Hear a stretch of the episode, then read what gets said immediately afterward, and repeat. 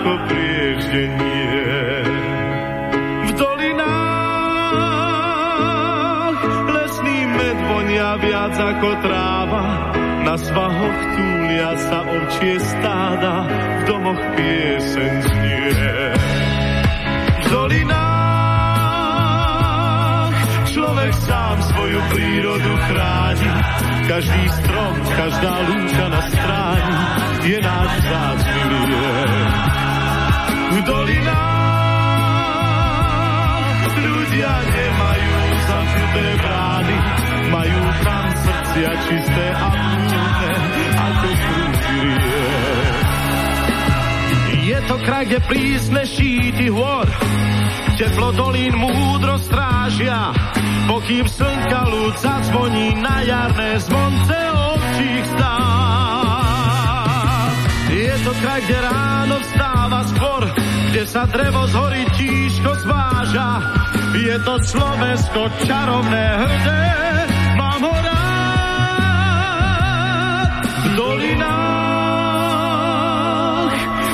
kvitne kvet, ktorý lásku nám dáva. Jeho jas tmavom ráne vždy svieti ako prieždenie. V dolinách lesný med vonia viac ako tráva, na svahoch túlia sa ovčie stáda, v domoch piesen znie. V dolinách človek sám svoju prírodu chráni, každý strom, každá lúka na stráži. Je náš vzácný V dolinách ľudia nemajú zamknuté brány, majú tam srdcia čisté a prúdne, ako prúdy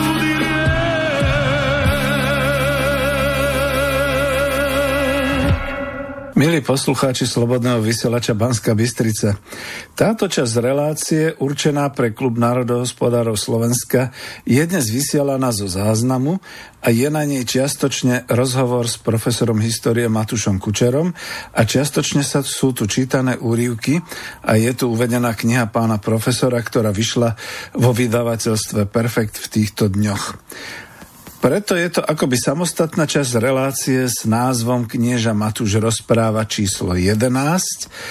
Kniha nie len pre deti, Slovensko v dobách stredovekých pre deti a nástročných.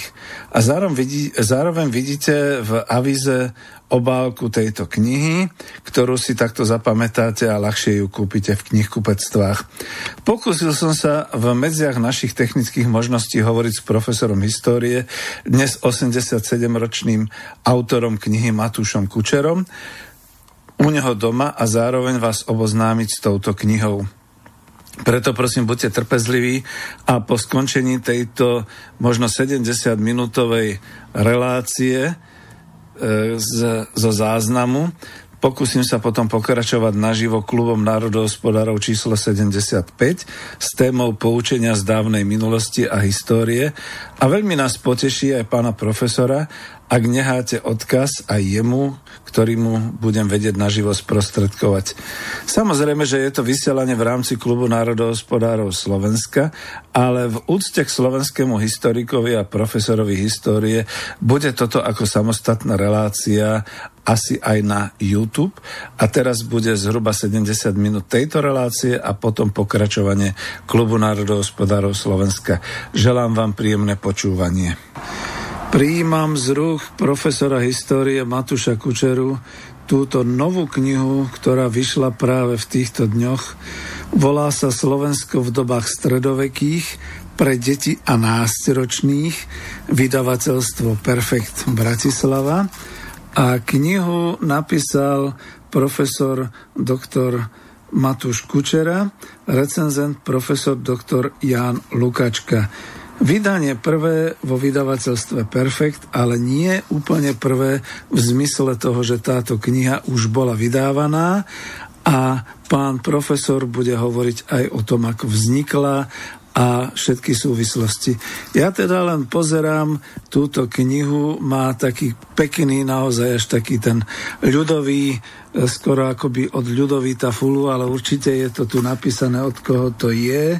Je to ilustrácie pani Edita Ambrušová, alebo Jozef Cesnak, alebo Miroslav Regitko, no tak teraz mám trošku problém, to ešte povie pán profesor, e, kde teda je tvrdá väzba a táto tvrdá väzba, aby som to povedal, má 327, 328 strán. A keď v tejto knihe listujem, ona sa zdá byť taká kniha, že skôr pre deti. Ale keď som si to potom pozrel, tak som zistil, že táto kniha je skutočne takým zaujímavým prázdninovým čítaním aj pre nás, náctiročných a dospelých.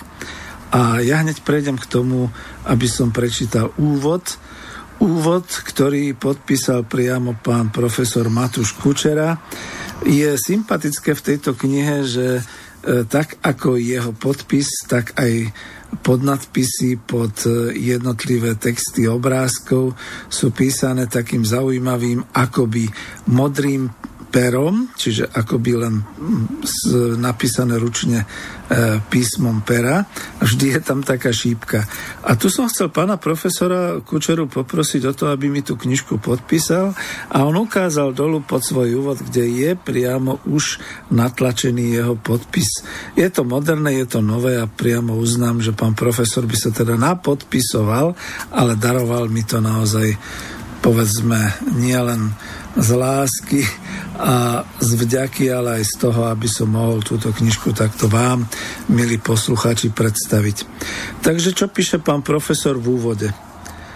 Habent fata suali belli. Tak znie staré latinské príslovie, ktoré hovorí, že aj knihy, nielen ľudia, majú svoje osudy.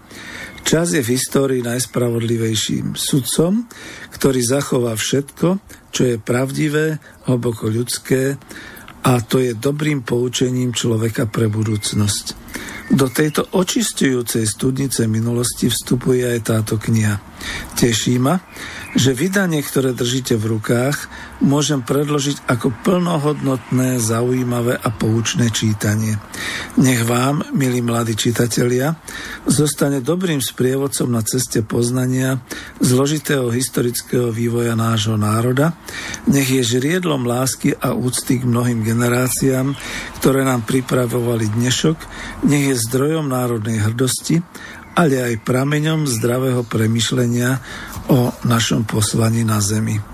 Toľko profesor histórie, autor knihy Matúš Kučera. Vážení priatelia a priateľky, naši poslucháči, nemajte nám za zlé, že nedržíme plán. Máme plán. Na pláne je zo spôsobu života našich predkov včelárstvo, rybárstvo, remeslo. Chcem sa prepracovať k tomu fenoménu, ktorý sa nazýva mesto, až na našu súčasnosť. A tak sme teda porušili a sme si vykládali o Stetsbulukovi a ešte, ako vidím z vašich odozvov, ešte veľa by bolo otázok, ktoré by sme mali. No a predvčerom mi doniesli teplú slačiarne knižku, kde som hore. Matúš Kučera, nový pekný obal, knižka hrubá, správne si sme hovorili, keď je knižka hlúpa, má byť aspoň hrubá. To však pre... Predstavte ale ja sa vám bez mučenia priznám, mne strašne pookriala duša Predstavte si, ja som túto knižku napísal pred 30 rokmi za starého režimu. Stali sme sa znova vlastencami. Milí priateľa, to je ten dôvod, prečo sme porušili naše vykladanie. Prečo vás chceme znova priblížiť a budeme vám približovať, ak budete chcieť. Ak nám tú vôľu dáte, že vám budeme hovoriť, že sme potomkovia tých istých Slovákov, ktorí pred pol tisíc ročím obs- obsadili tieto južné kraje otočené k mieru milovnému a teplému stredozemnému moru, kam tečú naše všetky rieky okrem jednej a napoja sa do najväčšej európskej rieky, ktorá sa volá Dunaja, ktorá je našou živiteľkou. A vždy sme šli po oboch brehoch tejto rieky. Moderné dejiny nás trochu tou riekou oddelili tie štáty lebo prišiel tam jeden národ, ktorý sem prišiel v čase, keď už sme mali štát aj v Sedmohradsku, aj na rieke Dráve, aj pri Viedni, aj inde. Ale potom sa svrkáva a sa svrkol na to malé Slovensko, ale o to milšie, ktoré dnes tu máme. Odujalo, odujalo. Vydať teraz prvý diel a dúfam, že vydá aj druhý diel. A ja vám tu pred očami veľmi seriózneho muža, pana inžiniera Zajaca, dobrého a čestného muža prehlasujem, že som nezmenil ani bodku, ani čiarku v tejto knižke. Je taká, ako som ju napísal pred 30 rokmi v strašnej, ale strašnej núdzi a tak všetci tí, ktorí hovoria, že za socializmu žili a nemohli tvoriť a nič napísať, im odkazujem, že to nie je jediná knižka, ktorú som napísal socializme s obrovským strachom. A dával som takú veľkú autocenzúru v sebe, aby som nedal zámienku, hoci stáli už vyhadzovacím dekretom, kde si za stĺpom. Takže len ešte dopoviem dve oprávky. Tá jedna oprávka nie pred 500 rokmi, ale vyše 1500 rokmi, čo sa týka našej histórie. A tá druhá oprávka, že tá kniha bola spred 30 rokov, nie pred 30 rokmi, pretože vyšla ešte vo vydavateľstve Mladé leta a teraz ju vydáva vydavateľstvo Perfekt. Ďakujem. No a keď listujem ďalej od úvodu v tejto knižke, ktorá sa volá Slovensko v dobách stredovekých pre deti a nástročných, čo ma hneď ako ďalšie zaujíme, to je to, že popri týchto ilustráciách aj keď je kniha písaná akoby v dobách stredovekých, je tu hneď na úvod a na začiatku niekoľko kapitôl, ktoré by sme mohli nazvať o pôvode Slovákov, kde sme sa tu vzali, čo je našou vlastou. Je tu dokonca popísané aj e, také tie naše vzťahy ku ďalším národom, ako to bolo s Veľkou Moravou, aký bol príchod Maďarov sem k nám do Podunajskej nížiny, všetko podobné. Hneď prvá kapitola sa volá My Slovieni prostý ľud sme. A píše sa tu. Jazyk je zvláštny výtvor človeka. Navzájom sa ním dorozumievame a vďaka písmu môžeme odovzdať a zanechať naše poznatky aj budúcim generáciám. Našim materinským jazykom je slovenčina. Patrí do bohatej skupiny slovanských jazykov, takže keď Slovák príde do Čiech, prípadne do niektorej slovanskej krajiny na Balkáne, alebo k poľskému či ruskému národu, hneď zistí, že jeho materčina má mnoho, premnoho slov podobných, niekedy dokonca rovnakých, ako ostatné jazyky slovanskej rodiny. Tu dám bodku a tu dám aj taký svoj komentár, že ešte počas mojej maturity ruského jazyka by som pravdepodobne u pána profesora dostal zníženú známku, keby som povedal, že po rusky povedané sobaka čiže pes, sa aj v ruštine povie pes. A zistil som, že v 21. storočí sa vrátili mnohí k tomu pojmu, že vedia povedať pes. To znamená sobaka, to znamená pes po našom. Čiže máme základ. Takisto predtým sme hovorili o tom, že svet po rusky mír. No ale každopádne zrazu zistujeme, že aj Putin hovorí, že obší svet, celý svet Takže to znamená, že skutočne máma, pápa, otec, všetky tieto slova sú a majú spoločný základ v tej staroslovenčine, dalo by sa povedať. No ale to sa miešam pánu profesorovi, historikovi do e, jeho oblasti, takže budem čítať ďalej to, čo píše on. Občas sa trošku ináč vyslovujú alebo máličko majú posunutý význam niektoré slová, alebo je v nich zmenená niektorá hláska, no základ je rovnaký, podoba sa ako vajce vajcu našej Slovenčine. To preto, lebo kedysi pradávno žili všetci Slovania pohromade v spoločnej pravlasti a mali spoločný jazyk. Vlastne ani nevieme, ako sami seba nazývali, pretože meno Slovania, Slovieni zapisovali až byzantskí vzdelanci, ktorí sa až od 6. storočia nášho letopočtu s nami stretávali čoraz častejšie, keďže s našimi predkami susedili. Ťažko sa dopátrať, čo tento názov označoval, čo znamenal. Niektorí sa znazdávali, že spája slovo sláva, slávny či slovo – Najpravdepodobnejším vysvetlením sa však ukazuje, že Slovan, Slovienin, je obyvateľ kraja, ktorý sa rozkladá nad riekou či nad jazerom. Jazykovedci k takémuto výkladu o pôvode názvu Slovan neprišli náhodou ani čírim premýšľaním, či, nedaj Bože, obyčajnou špekuláciou. Keď sa pozerali na sústavu zemepisných názvov starej domovine Slovanov, všimli si, že v nej je premnoho vôd, jazier, tokov, ktoré mali v názve slov či sláv. Slava, slova, slavie, slovie a tak podobne.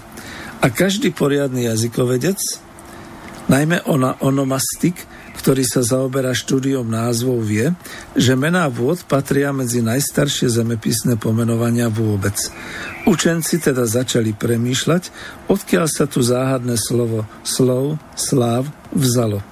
Rozsiahlým štúdiom zistili, že už v indoeurópskom prajazyku, ktoré sa vyvinulo z mnoho jazykov na svete, medzi nimi i jazyky slovanské, bolo slovičko kliev, čo znamenalo tiecť, plynúť, plávať, čistiť. Bolo také silné, že sa dokázalo prepašovať aj do mnohých starých jazykov, akými bola gótčina, gréčina, latinčina, ale i do starej litovčiny, teda až do tých kútov Európy, kde bola pravlast Slovanov. Pritom si toto slovičko vytrvale zachovávalo svoj význam, ale niektoré hlásky sa v ňom menili. Tak sa pretvorilo i do slovanskej podoby slov, slav, klev, označujúc vody, jazera i rieky, ktoré tiekli, ktoré plynuli. No a odtiaľ bol už len krôčik k tomu, aby aj ľudí, ktorí pri jazerách či riekach sláva, slovia, slova žili, nazvali Slovienin, Sloviene, teda Slovan, Slovania. Názov Slovania nebol jediný, ktorým iné národy označovali našich predkov. Starí rímsky letopisci, zemepisci a iní vzdelanci ich volali Venédi, Vinidi. Treba povedať, že omylom. Niektorí naši predkovia žili totiž v šírich rovinách pri Baltskom mori v susedstve s ilírským kmeňom Venétov. Keď sa títo obsťahovali na juh, do dnešného Talianska, Benátky sa dodnes nazývajú podľa nich Venécia, susedné germánske kmene začali ich nazývať menom Slovanov. A od Germánov prevzali pomenovanie Rímania, podobný osud stihol aj iné národy v Európe. No nechcem to čítať celé, ale sú tu veľmi, veľmi zaujímavé veci tých dobách, o ktorých si hovoríme, predstavovali Slovania pre okolitý svet obrovskú a neznámu masu ľudstva. Nikto o nich nič dôkladnejšie nevedel. Ani len to, kde sa rozklada ich pravlasť domovina. Jedni sa domnievali, že pochádzajú od Balského mora, iní zas poznali Slovanov zo širokých stepí dnešného Ruska. A čo bola pravda? Oboje. Slovanská pravlast siahala od dnešnej polskej rieky Vysly až po brehy majestátneho ruského Donu a Dnepra. Bola to krajina na hranici stepí, kde žili pastierské kočovné národy a na hranici veľkých lesov, v ktorých sa vtedajší človek strácal. Ľudia sa živili lovom rozmanitej nespočetnej lesnej zveriny i nepreberných druhov rýb, čo poskytovali veľké rieky a jazera, ale aj polnohospodárstvom. Nekonečné roviny s úrodnou čiernou zemou boli stvorené pre radlo a pluch. Iba podnebie nie veľmi žičilo ľudskému úsiliu. Tuhé a kruté zimy robili kraj drsným, z jary a na jeseň neprývativým, nož Slovania museli obrábať zem s oveľa väčšou usilovnosťou ako národy na teplom pobreží Stredozemného či Čierneho mora. Navyše, naša pravlasť, čo ako rozľahľú, neobmývalo more, a tak naši predskovia nezakúsili objaviteľské dobrodružstva moreplavcov ani spaľujúcu túžbu brázdiť moria a oceány. Podobne ako mnohí ďalší suchozemci, žili medzi svojimi hájmi, riekami a jazerami v neveľkých spoločenstvách bez rozsiahlých obchodných či mestských centier, aké v tom čase naplno pulzovali v starom Grécku, vo Fenícii a neskôr vo svetovládnom rímskom impériu. Slobaň, Slovania boli vo svojej najvnútornejšej podstate dedinčania a táto četa spolu s bohatou okolitou prírodou formovala aj ich psychiku, ustrojenie a povahu. Takže Slovania, navyknutí súd na slobodu, nedajú sa nejako zotročiť alebo podrobiť najmenej vo vlastnej krajine. K hostom sú láskaví, ochotne ich sprievádzajú z miesta na miesto. Toto všetko písali o nich tí, ktorí prechádzali cez územia obývané Slovanmi. Profesora Ondreja Sliackého, ktorý tedy sa stal šéf-redaktorom detského časopisu Slniečko. Ondrej Sliacký, šéf-redaktor časopisu Slniečko. Áno. A Ondrej mi hovorí, pán profesor, tak jak ste nám prednášali, len tak nejak skúste, či to nedokážete v detskom jazyku. Veď v naše deti v školách nepočujú nič o Slovensku a slovenských dejinách. A tak začal som písať krvopotne. Viete, čo to je, keď jeden starý vedecký pracovník so svojím štýlom a jazykom má písať pre základné školy? Skoro rozprávkové, bez príliš veľa letopočtov a áno. Takže ja som, bože, ja som sa uviazal. Joško Cesnak je živý aj dobrý kamarát. Tomu maloval obrázky. A ja už neviem teraz si ani spomenúť na meno šéf redaktora vydavateľstva Mladé leta. Mudrý muž to je, lebo po niekoľkých pokračovaniach povedal chytro z toho urobte knižku, veď tie naše deti sa nemajú čoho učiť. A sám napísal pekný úvod do prvého vydania tejto knižky. Nazval som ju Slovensko v dobách stredovekých. A keďže v našej kultúre nemal som ani dobovú ikonografiu, tedy ešte tak prečítanú, ukradol som z jednej francúzskej publikácie stavbu chrámu takého ranogotického peknáka. A knižka vyšla v 12 tisícovom náklade. Bola jej hneď rozpredaná. Za chvíľu bol druhý 12 tisícový náklad.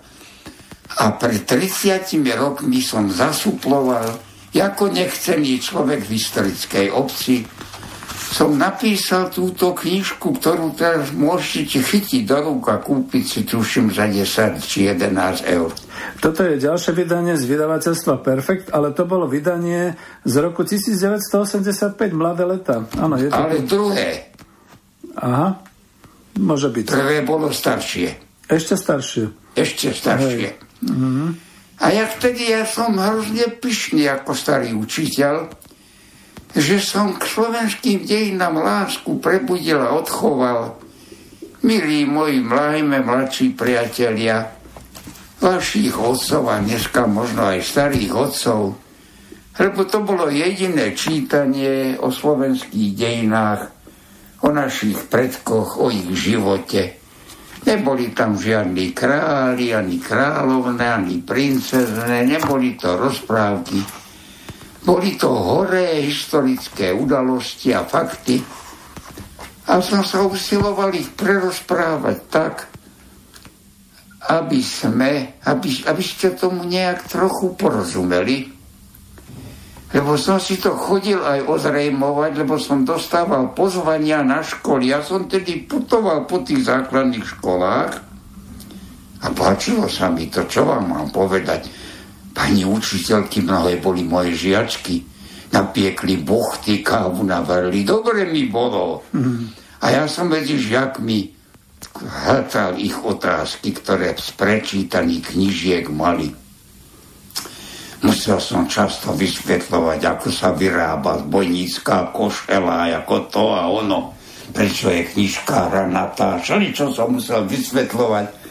Mnohé tie otázky, ktoré v knižke aj boli, ale oni boli zvedaví a ešte zvedavejší. A tak som dneska vydavateľstvu, ktoré oslavuje tieto dni 30 rokov. Je to vydavateľstvo Perfekt.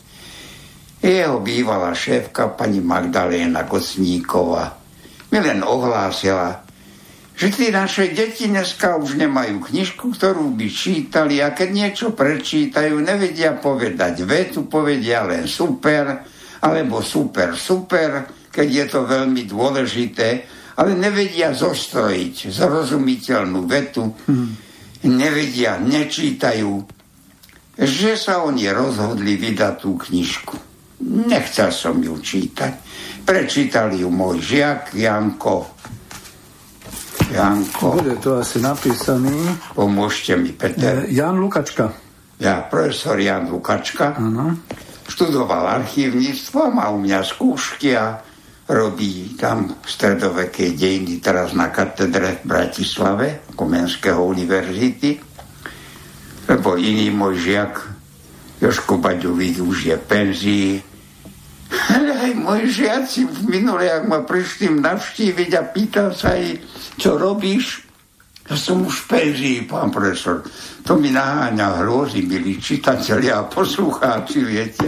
Ja si už predstavujem, že som kostlivec, ktorý už tu ani nepatrí, ale tu na ten pán redaktor Zajac mi donesie štatistiku, koľký ste klipli, aspoň pozrieť, čo ten starec vypráva. A mnohí si to vraja do svojho archívu beriete. No, a jeden môj priateľ, novinár Peter Valo, si to nejak naskládal, čo sme doteraz vyprávali a 11 vykrikoval na mňa koľko? 11 relá... Počkajte, 10 relácií. 10 relácií vraj sme už urobili. A vykrikoval na mňa, ulož to niekde, hovorím, stará sa pán redaktor Zajac, mi to, keďže ja nemám žiadnu elektronickú výzbu, ja nemám ani internet, ja nemám nič, ja som človek stredoveku ako moji predkovia. Tak mi to donesie na tom kolečku. Jak sa to volá, Peter? CD, CDčko. CDčko. Na takom kolečku mi donesie a požičali mi aj taký prístroj, aby som si to prehral. Ja sa vám bez mučenia priznám, ja to už neviem druhýkrát počúvať, ja čo som natáral, natáral. To ja máme, som hrozne šťastný. To máme bez strihania, že to mám, máme bez cenzúry. Že, že ste vy tam na tom druhom konci tých drátov a že sa zaujímate o svoju vlast, o ľudí, lebo viete, čo by som vám povedal, keby ste prišli do mojho proseminára. Prvá moja veta by bola, zapamätajte si, história, to nie sú ani hory, ani skameneliny, to nie sú ani potoky, jazera. Tie pomenovanie im dali ľudia. História je len o ľuďoch a pre ľudí. Bez ľudí by histórie nebolo. A história je zaujímavá vtedy, keď vypráva o ľuďoch. A ja som svojou filozofickou výzbrojou, keď som nechcel veľmi načúvať dogmatické filozofie toho starého ominozného obdobia, ja na nedadávam, bola to moja mladosť, každý sme museli niekde žiť. Ale že sa mi dostali do rúk Božím riadením časopis historickej školy francúzskej, modernej, povojnovej, založenej veľkou generáciou francúzských historikov. A, zašití sa volali, vychádzalo ich 6 do roka. Listu Anál, Anál, Anál, Histoire civilisation. A ja som tam vyznával práve túto ich filozofiu, la vie každodenný život spoločnosti a ľudí a celistva, listuár total, celistvé dejiny, nie je taký povytrhaný o panovníkoch a o niečom, alebo kuriozity. Ten bol najväčší, ten bol najsilnejší, ten najviac botiek vyhnal, alebo čo. Boli to, bolo to pokus o celistvé dejiny, o život spoločnosti. A táto škola mi dala aj tú silu, že som, sa, že som jednak vedecky založil hospodárska sociálne dejiny e, starého Slovenska. Za to sme teraz tu? neboli a bohužiaľ nikto v týchto šlapajách starých galejí prečítať tisícky a tisícky listín a hľadať tam problémy ako sek i hlubko pesena. Tu len doplním, že ako je dôležité archivovať si všetky podnikateľské záznamy.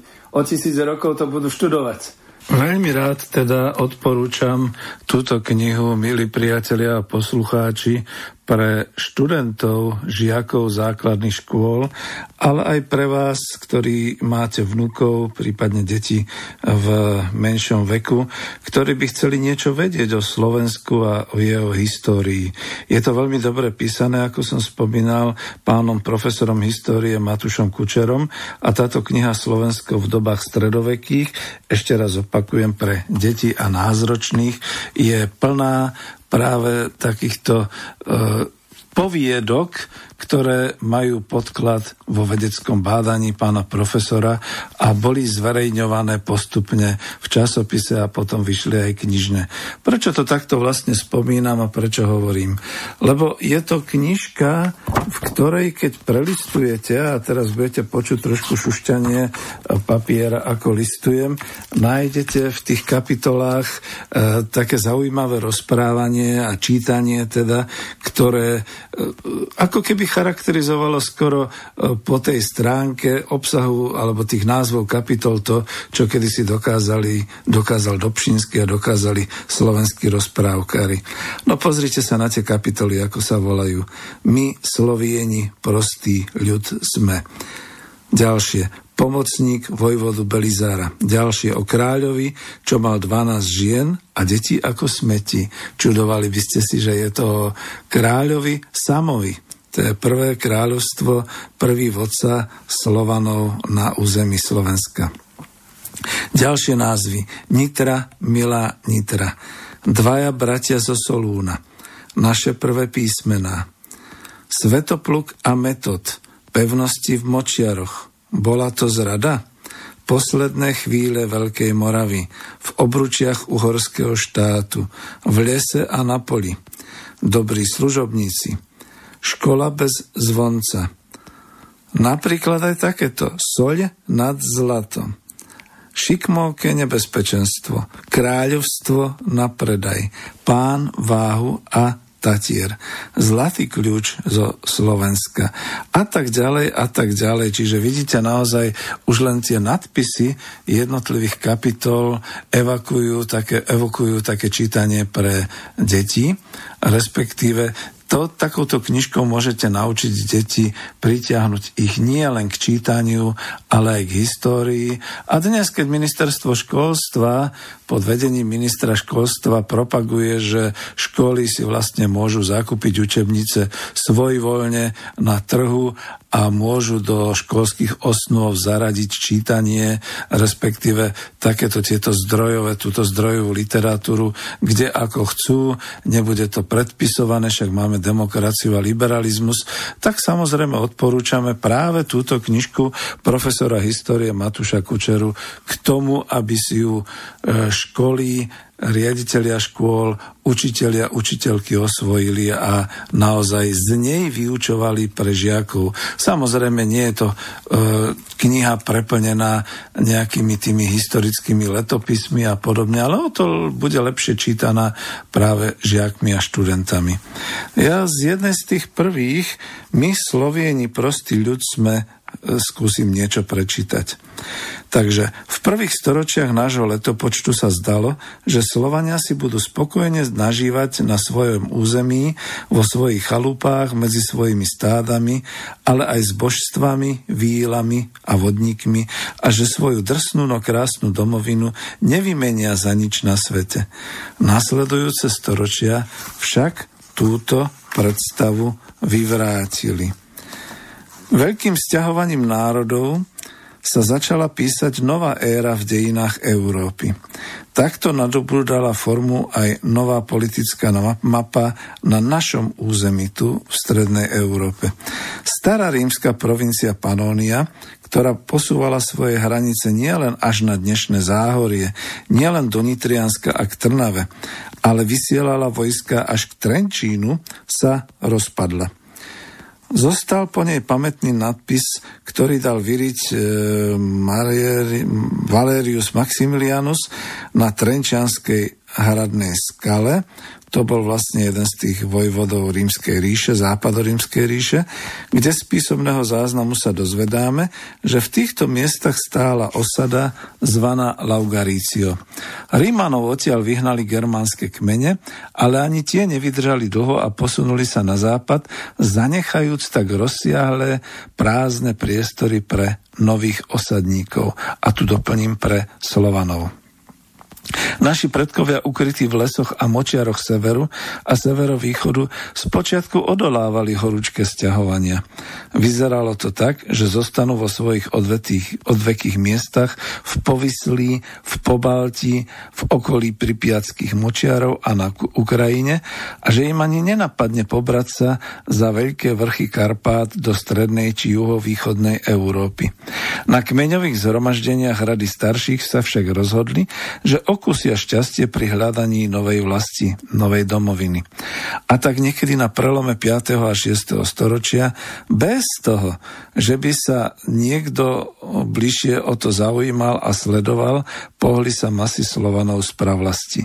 Bolo to práve v čase, keď sa byzantské vojska pohybovali na strednom a dolnom Dunaji a keď sa tu ponevieral aj náš takmer jediný inform- informátor z tej doby, Prokopios a potvrdil, že už pred rokom 512 mali naši predkovia sídlo na dnešnom území Slovenska, že obhospodarovali našu zem.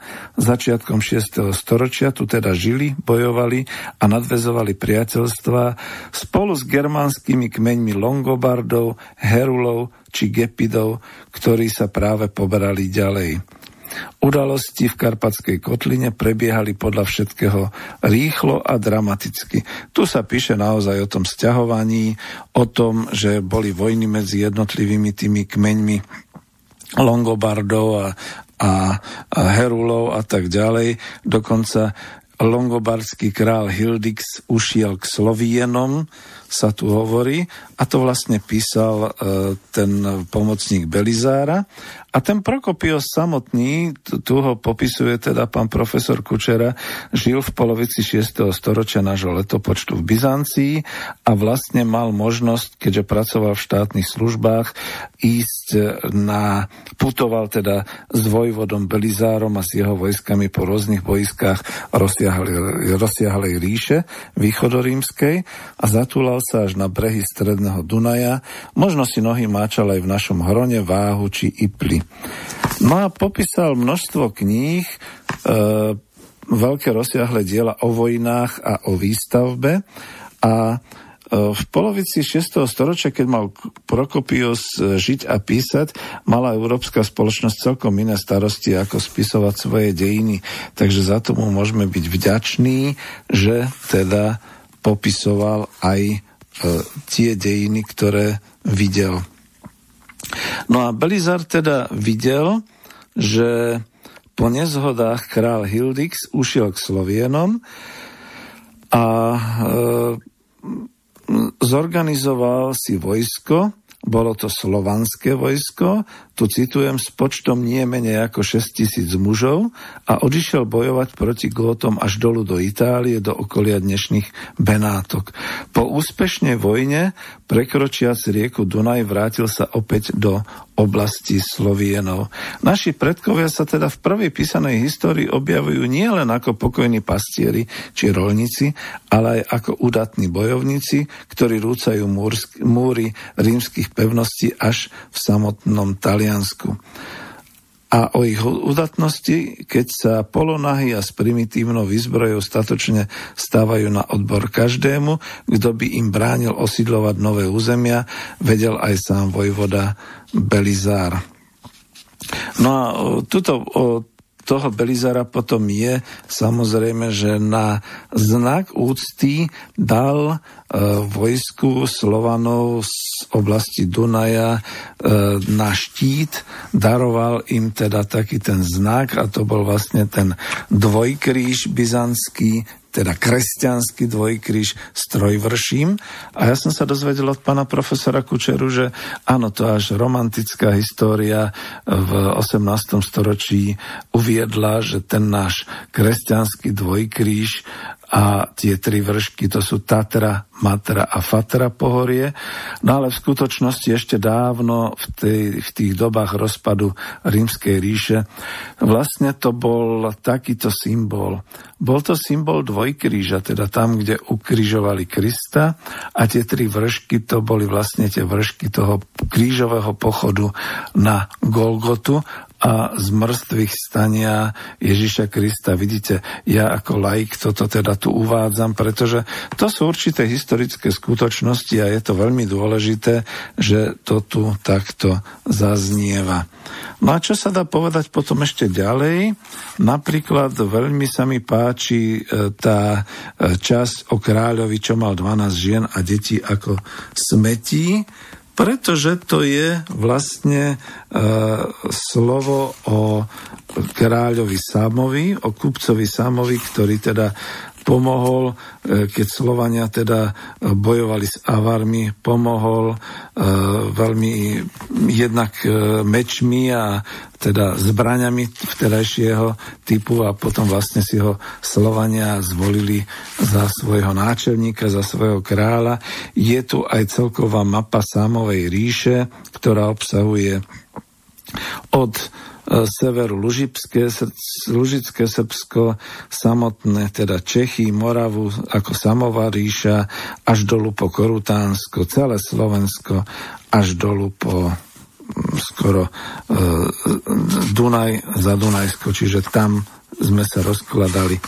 A píše sa tu potom trošku aj o tom, ako prišli e, sem na územie staromaďarské kmene a že to boli naozaj kmeňoví náčelníci, ktorí e, museli ujsť pred nebezpečím pečenehov, ktorých ohrozovali tam e, na tých miestach dolu okolo okolo Kaukazu a tým, že teda prekročili Ruskú bránu v Karpatoch a prišli sem do Podunajskej nížiny, najprv požiadali o možnosť usídliť sa, boli zúbožení, boli to pastierské kmene, ktoré teda, keď došli sem a zistili, že sú tu tvrdé zimy, tak hynuli, hynula ich doba, dobytok, pretože nedokázali uskladniť ani krmivo pre dobytok, ani samotný dobytok. E, Slovania im pomáhali a nehali ich tu usídliť a potom vlastne v podstate tieto kmene e,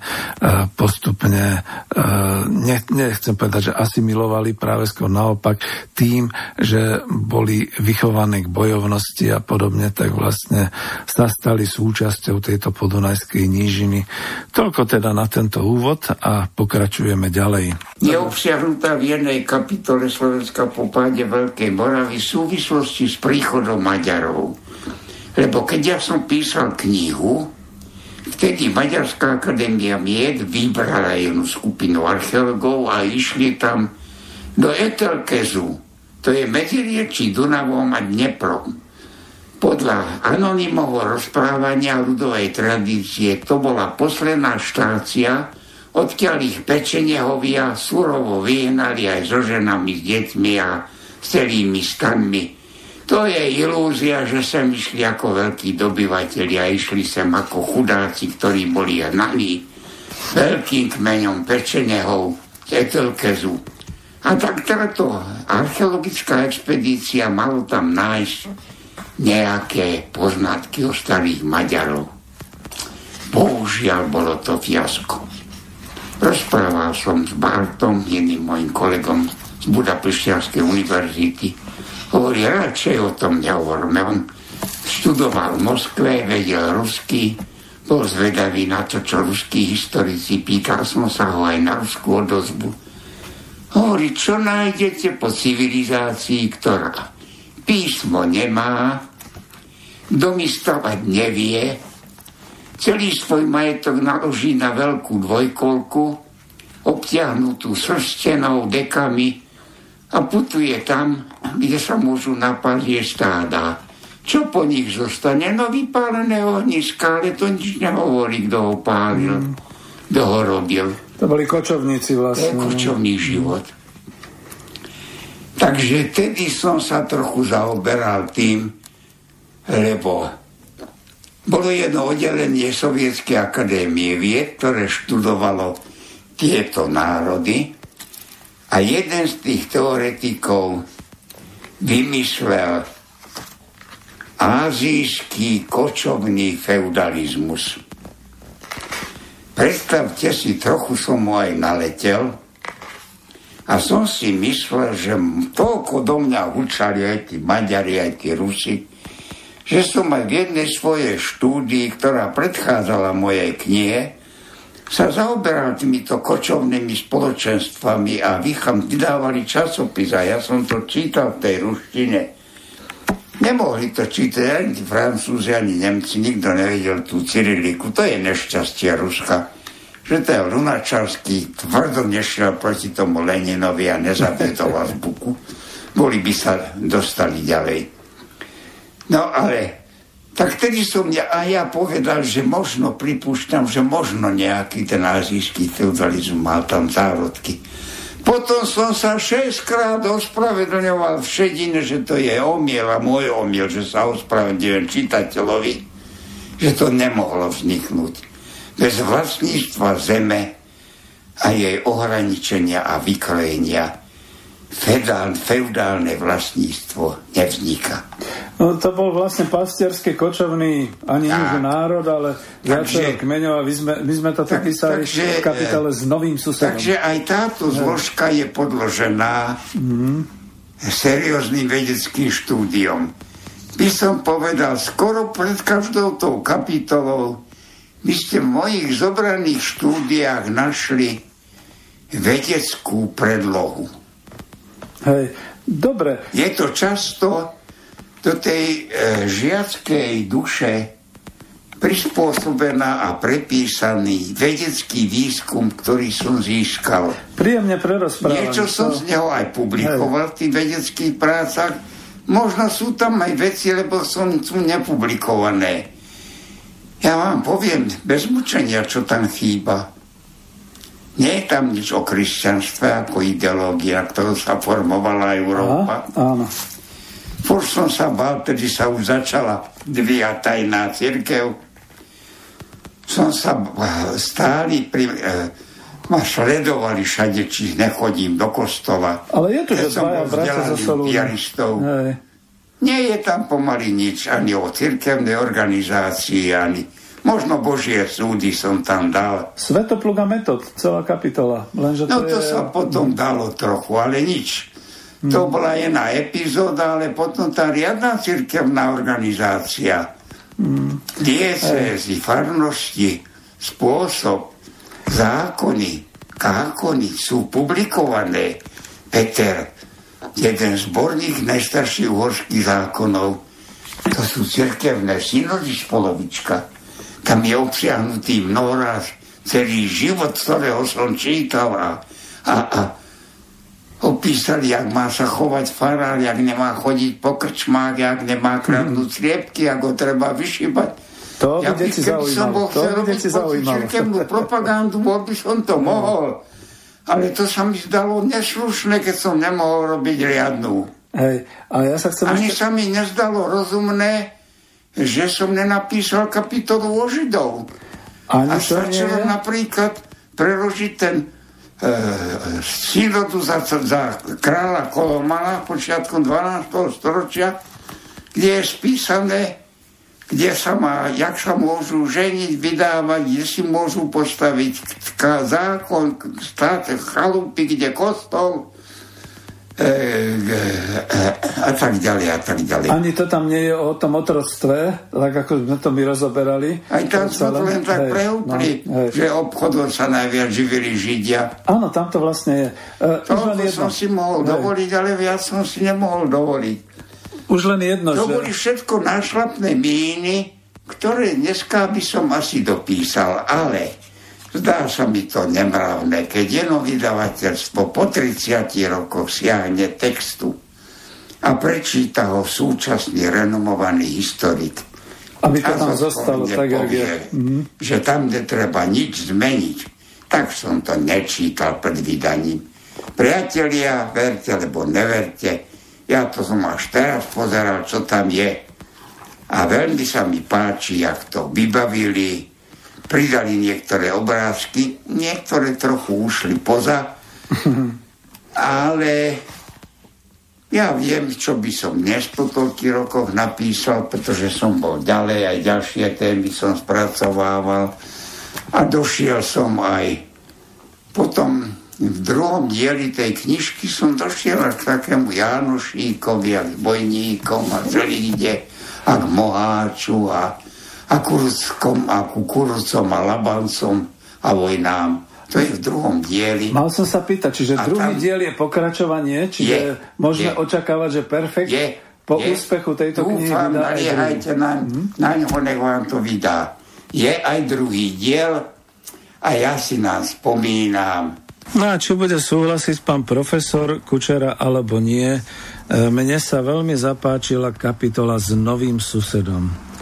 V tejto kapitole sa totiž píše o príchode staromaďarských kmeňov do Podunajskej nížiny, kde sa stretli už s o mnoho vyspelejším a s o mnoho civilizovanejším národom Slovákov, Slovanov tu na území Veľkej Moravy. Píše sa tu. Ešte za vlády Svetopluka pritiahol zo šírich ruských stepí do strednej Európy nový ľud, starí Maďari. Prišli ubiedení a zničení, lebo ich susedia pečenehovia, s ktorými susedili, ich kruto týrali a utláčali. Ich maďarský vojvodca Álmoš sa rozhodol, že sa nedajú viac zotročovať a presídlia ďalej na západ až za veľké vrchy, ktoré sa nazývajú Karpaty.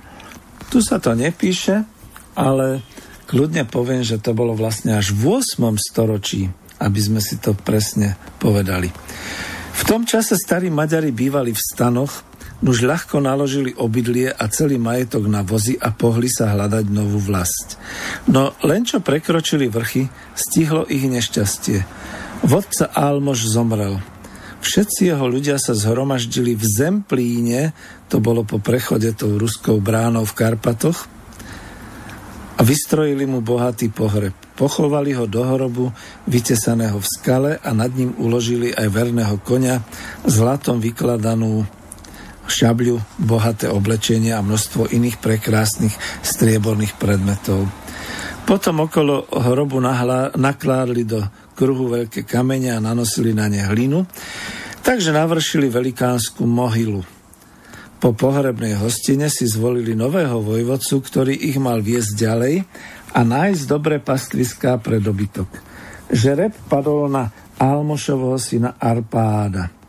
Nový maďarský vodca vyslal posolstvo k veľkomoravským kniežatám, ktoré spravovali šíravy na východných hraniciach Veľkej Moravy. Prosil, aby sa mohol s ľudom usídliť medzi riekami Bodrok a Tisa, kde v tom čase žili, žilo veľmi málo ľudí. Veľkomoravské kniežatá sa obrátili na svojho najvyššieho pána, veľkého kráľa Svetopluka, ktorého Maďari prezývali Moravec. Ten súhlasil, aby maďarskí pastieri zotrvali na šírich rovinách pri rieke Tise aj so svojimi stádami, ktoré boli ich hlavnou obživou aj najcenejším majetkom. Maďarskí posly sa narodovaní ponáhľali oznámiť Árpádovi Svetoplukovo povolenie. A aby všetci súkmeňovci uverili, že zem medzi Bodrogom a Tisou je dobrá, i rieky, že sú plné rýb a čistej vody, Priniesli so sebou čutoru vody a celý mech trávy. Arpád sa dobrej správe potešil. Hneď zvolal radu starších a na znak vďaky poslal správcovi východnej časti Veľkej Moravy kniežatu Salanovi vzácne dary. 12 prekrásnych bielých koní, 12 jav a taký istý počet kumánskych chlapcov ako otrokov. Nezabudol ani na Salanovú manželku. Obdaroval ju 12 drahými hermelínovými kožuchmi, 12 kožuchmi zo soboľou, teda sibírskych šeliem, a 12 zlatom vyšívanými rúchami. K tomu pridal taký istý počet veľmi zručných rusinských dievčeniec, aby kňažnej slúžili. Zdalo sa, že všetko je v najlepšom poriadku a maďarskí kočovníci budú v priateľstve nažívať s veľkomoravskými Slovanmi. Do toho však zasiahol franský cisár Arnulf, ktorý ako rival Veľkej Moravy cisár Franskej ríše, prehovoril Maďarov, aby sa stali jeho vojenskými spojencami a aby spolu zautočili na Veľkú Moravu. Isté im posľuboval hory doly, lebo starí Maďari zradili spojenectvo s našimi predkami a zúčastnili sa na ničivej vojne voči Veľkomoravanom. Zo západu sa valili obrnení nemeckí rytieri, podporovaní vojskom, čo sa plavilo po Dunaji a útočilo na veľkomoravské hrady z lodí. Z východu krajinu zaplavili šíky maďarských jazdcov a neboli to hociakí jazdci. Len čo sa maďarské chlapča naučilo chodiť, dostalo malého konia a učilo sa jazdiť. Státny junák, na ktorého vyrástol, už takmer ani nevedel chodiť peši. Takže takto. Nakoniec sa dobre naučili narábať šabľou a kopiou a boli hotoví bojovníci. Byzánsky cisár Lev, ktorý vládol v rokoch 886 až 912 a ktorého pre jeho učenosť nazývali múdry, si všimol zručnosť a nevešedný pohyb spôsob boja maďarských bojovníkov. Veľkomoravské bojovníci tiež neboli žiadni začiatočníci. Dlhé roky bojovali s nemeckými vojskami a na svoj štít si zapísali množstvo skvelých víťazstiev. Na maďarský spôsob boja však neboli zvyknutí a prvé bitky prehrávali. A rad za radom padali veľkomoravské pevnosti, medzi nimi Mikulčice i Staré mesto a starodávna Nitra. Jej obrancovia viedli statočný boj za záchranu krajiny, majetku a ľudí. Dva razy zahnali staromaďarské vojska za rieku, no keď zahynul ich udatný náčelník, vojsko sa rozprchlo a hrad lahol popolom. V tom čase už niektorí veľkomoravskí veľmoži pochopili, že sa Maďarom neubránia a tak uzatvárali s nimi spojenectvo, čím prispeli k zániku Veľkej Moravy. Ja to musím podotknúť, keďže čítam z tejto knižky, že to už bolo po Svetoplukovej smrti a to už bolo pravdepodobne aj po roku 907, keď sa už vlastne pod Bratislavským hradom zrazili bavorské a maďarské vojská, ale letopisec už ani slovkom nezmienuje, že by v bojových šíkoch Bavorov stáli aj veľkomoravské vojska. Z toho až súdime, že Veľkomoravská ríša sa už predtým rozsypala a zanikla. Takže toľko, čo je o tom, ako sa Maďari usadili v Karpatskej kotline. Toľko o tejto histórii. Ostatné znova poprosím, aby povedal pán profesor Matúš Kučera. Je tu kapitola s názvom Soľ nad zlato, a mne to pripomenulo práve tú našu slovenskú rozprávku. Takže budeme si teraz čítať z tejto kapitoly E, toto rozprávanie. Niet a zda nikoho, kto by nepoznal túto rozprávku a trápenie krajiny, ktorej král si soľ nevážil. Aj v skutočnosti bola však každá krajina bez soli v tom čase ubiedená a nešťastná.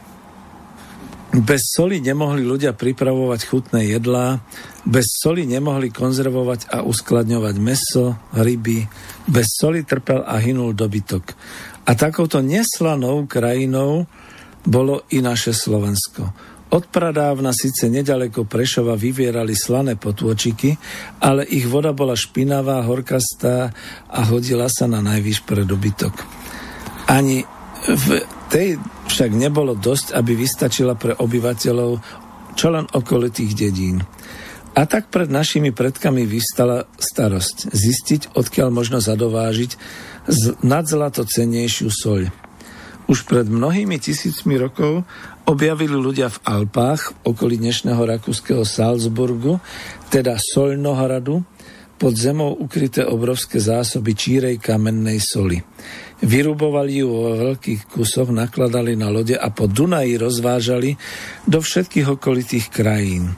Dunajský obchod so solou prekvital i vtedy, keď na našom území vznikla Veľká Morava. Kupci so solou prichádzali do Bratislavy a aj do Nitry, aby ju vymenili za kožušiny, med, vosk i za drahé a polodrahé kovy, no najmä za meď. K žiadanému tovaru pribudlo časom obilie i meso, neskôr dobré víno. Tento obchod bol užitočný pre obidve strany a rozmáhal sa. Solnohradskí kupci si dokonca na našom vtedajšom hlavnom meste Nitre zriadili kupeckú kolóniu a keďže boli kresťania, postavili tu aj kostol. No, chcem ďalej písať, pretože chcem ďalej čítať, pretože tu potom bolo písané o solnohradskej soli, O krátky čas svetoplovkové vojska a za nimi aj diplomati a úradníci ovládli sedmohradské solné bane. Ako sa ukázalo, neboli to bane hociaké, sol tam na veľkých plochách vystupovala až na povrch, vôbec ju nebolo treba vynášať z hlbokých a neprístupných šácht a baní. Sekáči ju vysekávali vo veľkých kusoch, ktoré naši slovanskí predkovia nazývali zvány. Bola to sol číra, prekrásne zelenkavá, priezračná ani sklo a ohromne trvanlivá. Nerozsýpala sa, nedrobila sa, neroztápala sa. Keď ju sekáči nachystali, provozníci ju na vozoch prepravovali z vrchov až k rieke Sámoš, kde ju naložili na lode. Sol sa plavila až do ústia rieky Tisy k najväčšiemu prekladisku a skladu sedmohradskej soli ležiacemu pri meste Solnok.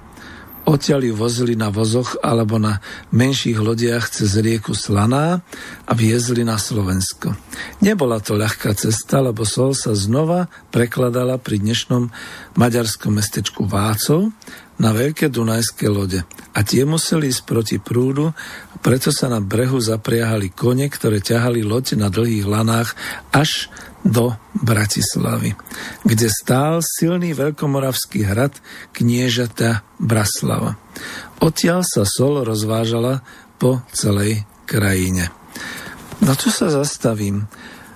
Celá vlastne táto kapitola je o histórii soli a o význame soli ako strategickej súroviny. Nám sa to dnes nezdá, ale tá rozprávka Sol nad zlato má svoje historické pozadie. Na ostatné sa opýtam pána profesora Kučeru. Táto knižka vy ste ju pred 30 rokmi nemali. Máte ju teraz ako novú. Čo vám nechýba, alebo čo sa čo mi, mo, čo mi doba dovolila do nej dať a čo nedovolila. Opýtajte sa. No opačne, lebo to nemá byť o mne, to skôr sa opýtam, aby ste vy mohli hovoriť. Ja to len teda tak poviem, že je to vynikajúca knižka naozaj pre, tak jak je to tu napísané, pre deti a názročných. Je tam menej tých, e, život, teda tých životopisných údajov a letopisov a podobne. Však to majú v histórii, ale je to veľmi dobrým e, rozhovorom a hovorom písané tak e, prirodzene, že sa to dá čítať ako poviedky. A vy tu máte jednu z tých poviedok Sol nad zlato, však to je skoro ako rozprávka. Tak Sol nad zlato. Že to je jeden z nadpisov tých poviedok tej kapitoly, kde si človek hovorí, to je rozprávka, alebo o čom to je? He, to je, to, to nie je rozprávka, Sol nad zlato. To je vysedené v archívoch e, biblioteky čartorišských, kde je uložená časť archívu solných baní vo Vieričke v Bochni, mm-hmm. potom archívum Govne a dávnych vo Varšave a potom archív v Krakove. K tomu sú potom pramene, ktoré sú u nás tu doma a podkladom tejto práce je vedecká štúdia Vývoj solného monopolu na Slovensku. Aha. Citujú všetky vážnejšie práce k Veľkej Morave, pretože som vyriešil hranice Mor- e, Svetopulkovo kráľovstva na základe e, solnej zábrany vozenia alpskej soli na do Veľkú Moravu a do Bratislavy a do prístavu na Devín. Hej. A potom som napísal jednu štúdiu o obchode Slovenská a Polska so solou, keď sa v 13. storočí otvorili bane na kamennú sol, bochnia vo Vieličke. A tam neviem, či som to napísal, ale tým, čo sa furt trápia, že sme, nemáme slovo Slováci, tak tam ho majú. Balvany slovacké. Jasné. Vedeli Poliaci okolo roku 1300, že sme Slováci a niektorí to nevedia ani dnes. Tu žijú a vyprávajú slovensky a nevedia. A tam to bol technologický termín, pretože sol sa okresávala do veľkých valcov, potom sa naložila na sane, doviezla k rieke Vysle a tam sa dali na, na loď a išla naprieč Polskom a v určitých prístavoch sa skladala a išla. Ale boli to strašne veľké a ťažké balvany. To ich nazývali balvany. Bol to válec soli. Ja som mal prílbu a bol som dovedený do týchto baní aj tam, kde turisti nechodia, ako historika soli ma tam zobrali.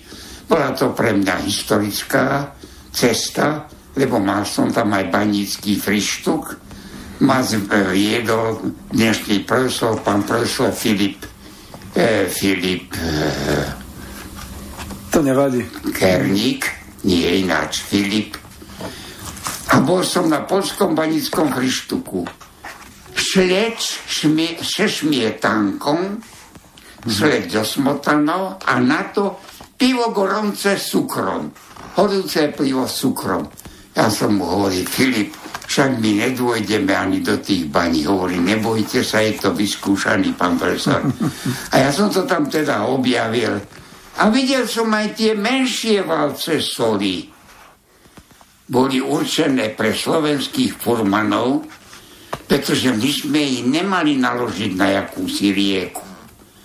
Furmani ich vozili v zime na saniach na pánstvo Orava, Kisuce a vozili ich na Spiš a celé severné Slovensko boli obhospodarované takouto solou, nazývali sa banci sklavony káles, bauvany slovacké, popovsky sa tam nazývali, sal sklavony kális. Oravské panstvo ešte dostávalo aj slovenskú sol darmovú, stol zadarmo, za to, že povolovalo kupcov slovenským chodiť nakupovať. To bola tá sol, keď ten valec osekávali a dávali mu podobu, to, čo z neho odpadala zakúskovaná solta, sa naložila do bečiek a tá sa potom vozila na Slovensko pre chudobu. Mm, Lebo táto banská sol vo Vielička v Bochne bola veľmi kvalitná sol, kamenná sol.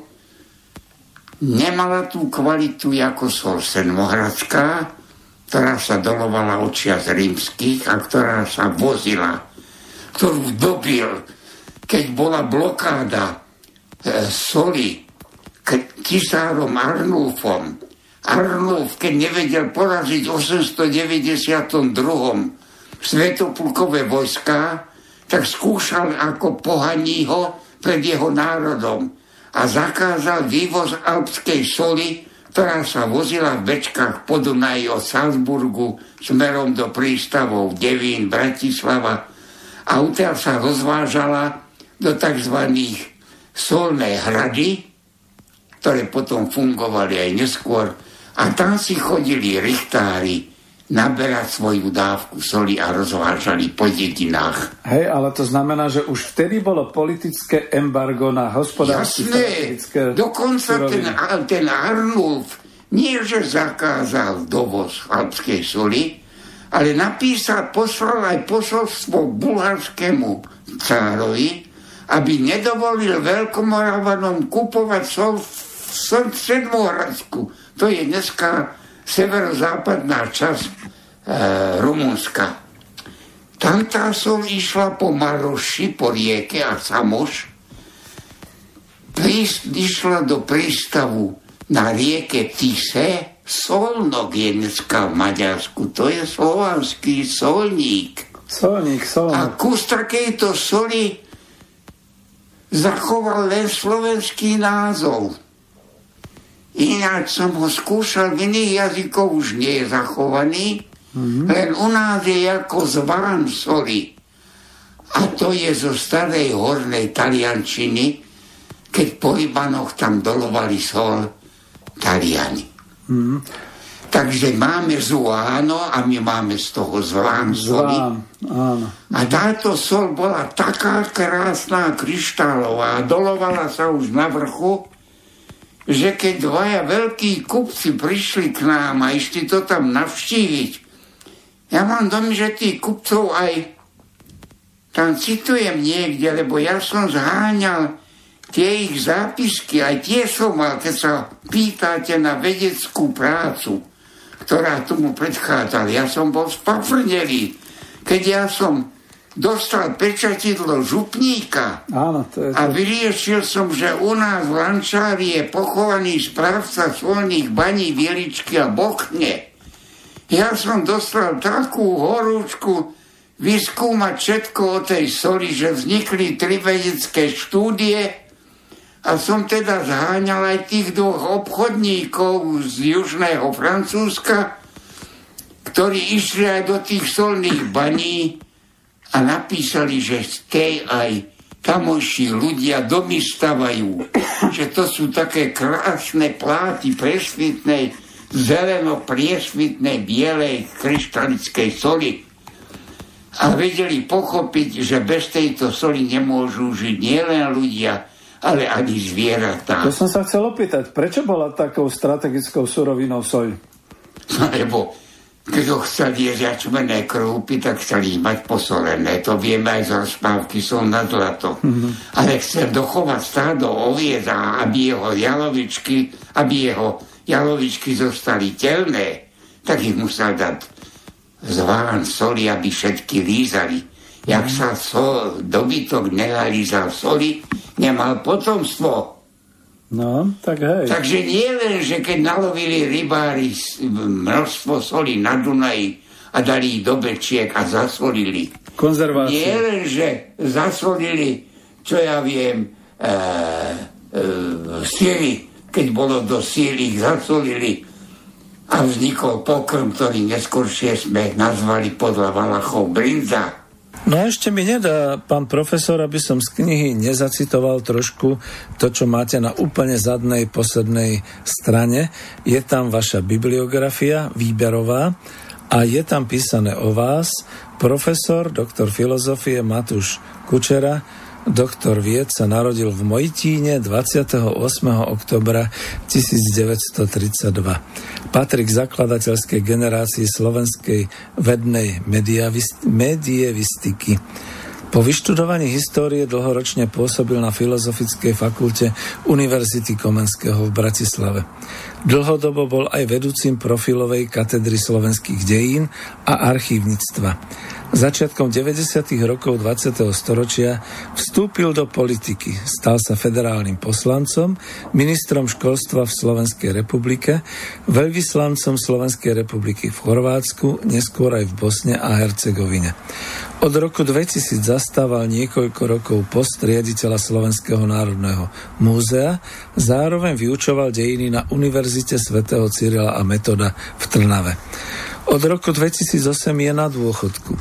Okrem odbornej spisby je verejnosti známy aj ako popularizátor slovenského stredoveku.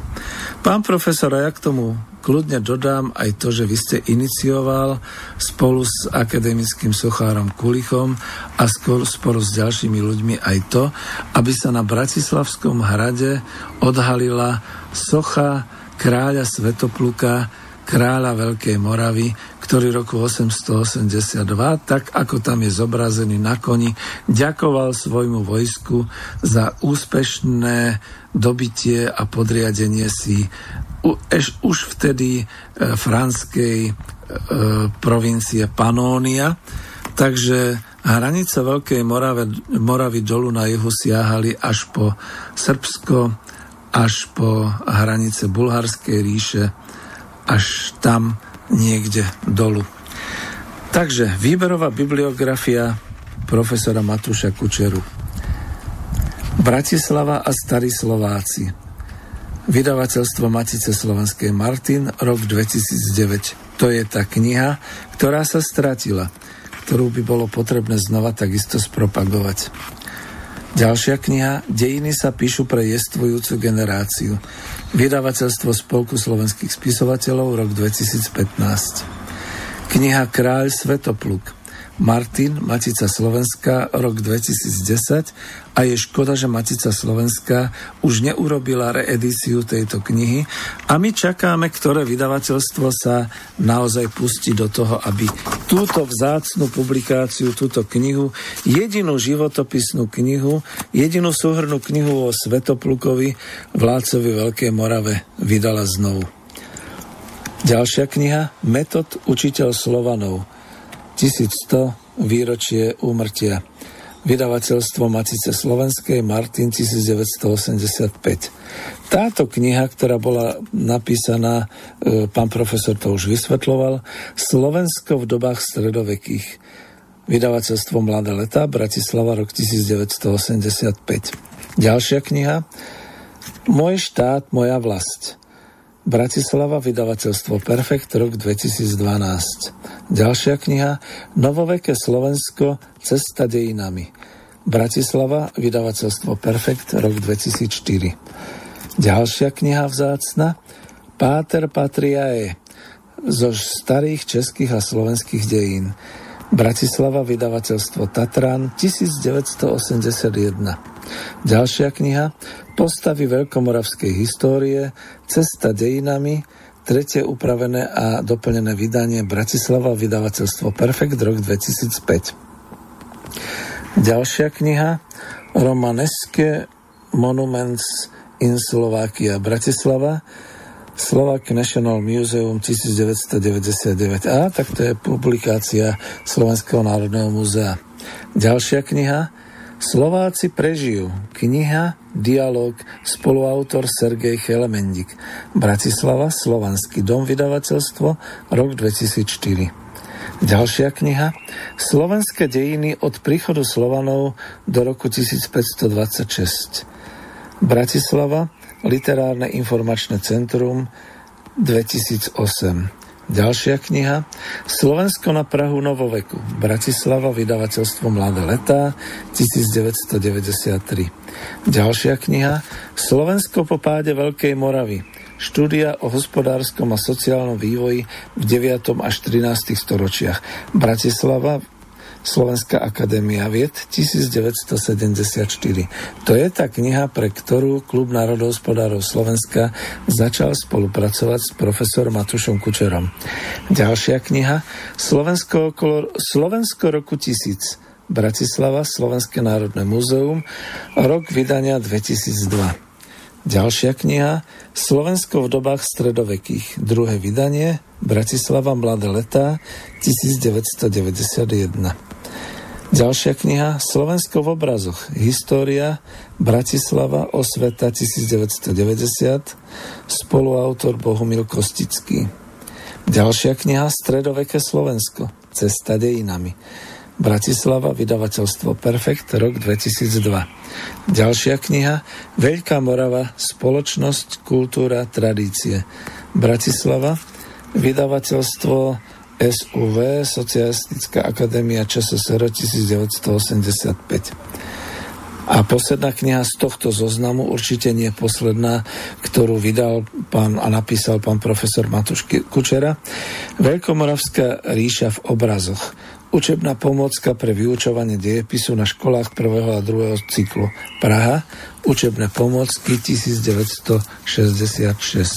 No a ja viem určite a pozitívne, že vzhľadom k tomu, že na Slovensku dochádza pod vedením Ministerstva školstva Slovenskej republiky trošku k takej malej anarchii vo tom, aké učebnice majú používať základoškoláci pri, pri štúdiu kultúry a dejín, odporúčam naozaj túto knihu Slovensko v dobách stredovekých pre deti a nástročných. Kniha stojí 12,50 a dostať ju v knihkupectvách a keď nie, pokúsime sa spolu so Slobodným vysielačom Banská Bystrica, že by ju e, formou e, dodávky, teda formou Ehm, ako sa tomu hovorí, formou distribúcie mohli ľudia objednávať priamo z, keď si kliknú na web stránku Slobodný vysielač v tej časti obchod, to znamená distribúcia. Veľmi pekne ďakujem.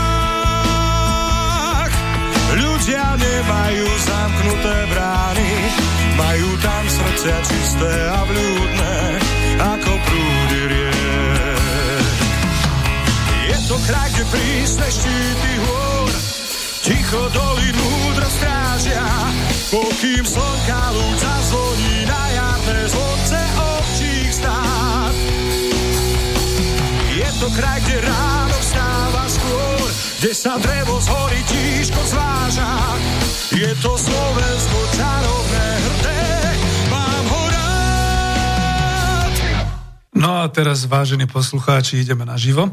Oddelil som záznam s pánom profesorom Kučerom, skrátenou zvučkou relácie Klub národohospodárov Slovenska.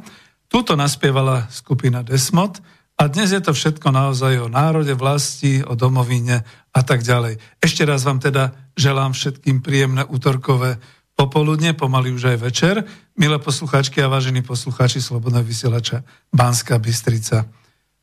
Spoza mikrofónu vás samozrejme oslovuje Petr Zajac Vanka, váš moderátor a redaktor relácie, predseda Spolku národospodárov Slovenska. Počúvate teda druhú časť 75.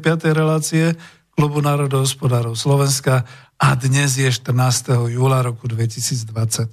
No a keďže sme naživo, zatiaľ som sa pozeral, nemám tu ani jeden ohlas, čo sa týka mailu, tak ak budete mať chuť a čas, tak zavolajte na mobilové číslo 0951 485 385 alebo napíšte na mail studio zavináč slobodnyvysielac.sk V tomto pokračovaní relácie na život teda budem rád, ak získam nejakú odozvu pre pána profesora Matúša Kučeru. Veď ja to získavam potom na YouTube, takže ďakujem aj keď tam píšete. Odozdám odkazy aj otázky, na ktoré potom prípadne nahráme ďalšiu reláciu a budeme pokračovať. Ak ste si teda všimli, Predsa len sme nahraté rozhovory s pánom profesorom Kučerom zostrihali a zostrihal som to, pomohli mi teda v štúdiu Banská Bystrica, ale to hlavne kvôli tomu, lebo cieľom e, v tejto relácii bolo predovšetkým okrem toho, že pán profesor Kučera hovorí, predstaviť aj knihu, ktorá vyšla teraz, začiatkom júla roku 2020, počas prázdnin a mohla by sa stať teda plnohodnotnou učebnicou dejepisu pre žiakov základných škôl, ale povedzme aj darčekom pre mládež od nás, od nás, dedov a otcov, materí a babiek, ktoré máme naše vlastenectvo a národné cítenie ešte v krvi. Tie čítané ukážky, no nie som taký prednášateľ ako pán Šimonovič, ale pevne verím, že keď vydá druhé vydanie E, Matica Slovenska tej knihy Kráľ Svetopluk, určite bude pán Šimonovič čítať úrivky, tak ako som teraz ich čítal a tak sa tešíme. No, my sme s pánom profesorom strávili pekné chvíle u neho v byte a občas som aj zabudol vypnúť mikrofón, takže mám veľa nahrávok, ale sám potom hovoril Peter a vy to nejako vystrihnite. No, nemám z čoho, mal som možnosť naozaj iba vždy pustiť ten začiatok a potom sa sústrediť hlavne na knihu. Takže to, čo hovorili sme o knihe, to tu máte. Alebo som musel prípadne pána Matúša upozorniť, že ešte nahrávam, takže spomienky sa mu hrnuli a človek radšej rýchlo vyslovil tie myšlienky, než aby zabudol a šlo to mimo rámec témy. Ja sľubujem, že už urobíme aj taký životopisný rozhovor s pánom profesorom, veď budeme mať naozaj 88 rokov a tu budeme sedieť pri vínku, u neho budeme to nahrávať a všetko kompletne nahraté e, bude v podstate mať možnosť prehrňať sa v knihách, spomínať bez nejakého poradia, nejakej časovej náväznosti. Takže toto ešte bolo trošku tak predstavenie knihy. No a pre túto časť relácie naživo som mal takú tému pripravenú poučenia z dávnej minulosti a z histórie. Neviem, či sa mi to podarí nejak komplexne, pretože máme e, ten čas e, skutočne obmedzený, ešte tak maximálne pol hodinku, ale pokúsim sa. Dnes nebudem teda hovoriť o žiadnej aktuálnej situácii v hospodárstve Slovenska, ale vyberiem z histórie to poučné, pred čím sa treba vyvarovať a čím sa môžeme dať inšpirovať aj v súčasnosti.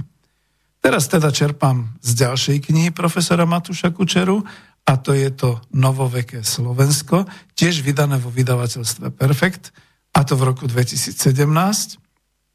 No a keďže túto knižku vlastním, dovolím si citovať takisto úrivky, ktoré prepojím nejakým komentárom na súčasnosť. No ešte mi dovolte poznamenať, tu som si dal takú poznámočku, že nie je to tak, že Slobodný vysielač Banská Bystrica v tej kolónke obchod bude ponúkať túto knižku. Totiž to medzi tým došlo k tomu, že aj pán profesor Kučera sa priznal, že ako honorár dostal pár kníh z vydavateľstva, to teda rád rozdáva, jednu daroval aj mne, za to sme urobili teda takúto reláciu. Faktom je, že to môžete nájsť v knihkupectvách po celom Slovensku, dúfam, ale pre nás by to bolo obťažné, jedine keby teda naozaj sme nakúpili a potom distribuovali eh, cez Slobodný vysielač Banská Bystrica, ale jednoduchšie je teda, keď sa pozriete a kúpite si to priamo vo vydavateľstvách. Ak ste v Českej republike, no to neviem, ale snáď teda aj eh, Perfekt má nejaké prepojenia obchodné smerom na Českú republiku. Takže takto by som to povedal. No a uvidíme teda, ako, aký bude záujem. Stále odporúčam učiteľkám, učiteľom, zaujímajte sa o túto knižku. Deti vám budú vďačné, pretože e, pri všetkých tých množstvách tých sociálnych sietí a internetu nie vždy sa tak pekne komplexne dozvedia o histórii a tak pekne naozaj rozprávané. Čo obdivujem na pánu profesorovi Kučerovi je to, že vždy a ešte aj teraz, však počujete aj tie úryvky, má jednoducho tú schopnosť e, do toho deja tej historickej udalosti nás dostať a ešte nám okolo toho pekne veľa povyprávať. Takže toľko. No a ja teraz e, pozriem na podľa v duchu teda toho poučenia z dávnej minulosti a histórie ešte do tej knižky Novoveké Slovensko tu nazriem a napríklad e, skúsim niektoré úryvky citovať uvidím ako rýchlo a, hlavne e, koľko sa mi podarí. E, ešte sa pozriem samozrejme, či neprišla nejaká mailová správa. Neprišla. Takže, no, neviem.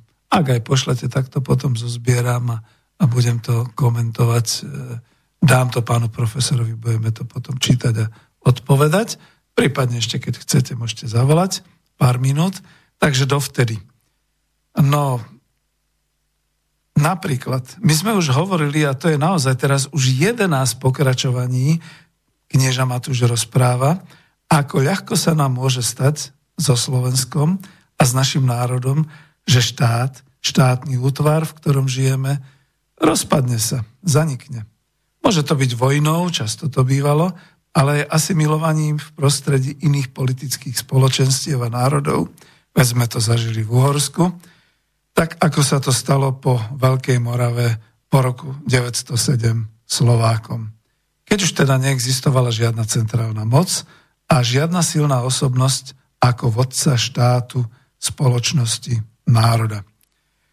Na takmer tisíc rokov sa Slovensko a Slováci vytratili z historického povedomia Európy, ale my sme tu žili, pracovali sme, bojovali sme a tvorili sme spoločnosť, ktorá kráčala ďalej. Ako to teda bolo, ja si otvorím hneď tú knižku, hneď takéto prvé poučenie, je to z kapitoly Prvé dejiny o Slovensku a Slovákoch. Tuším, je to strana 163. Alebo ešte trošku ďalej, vidíte, musím, musím trošku listovať. Takže tu. vidíte keď to je naživo, tak je to občas trošku takéto. Takže ani po zániku Veľkomoravskej ríše sa situácia so slovenskými dejinami, či aspoň nejakými, čo len marginálnymi letopismi nezlepšila. Citujem priamo z knižky Novo, Novoveké Slovensko.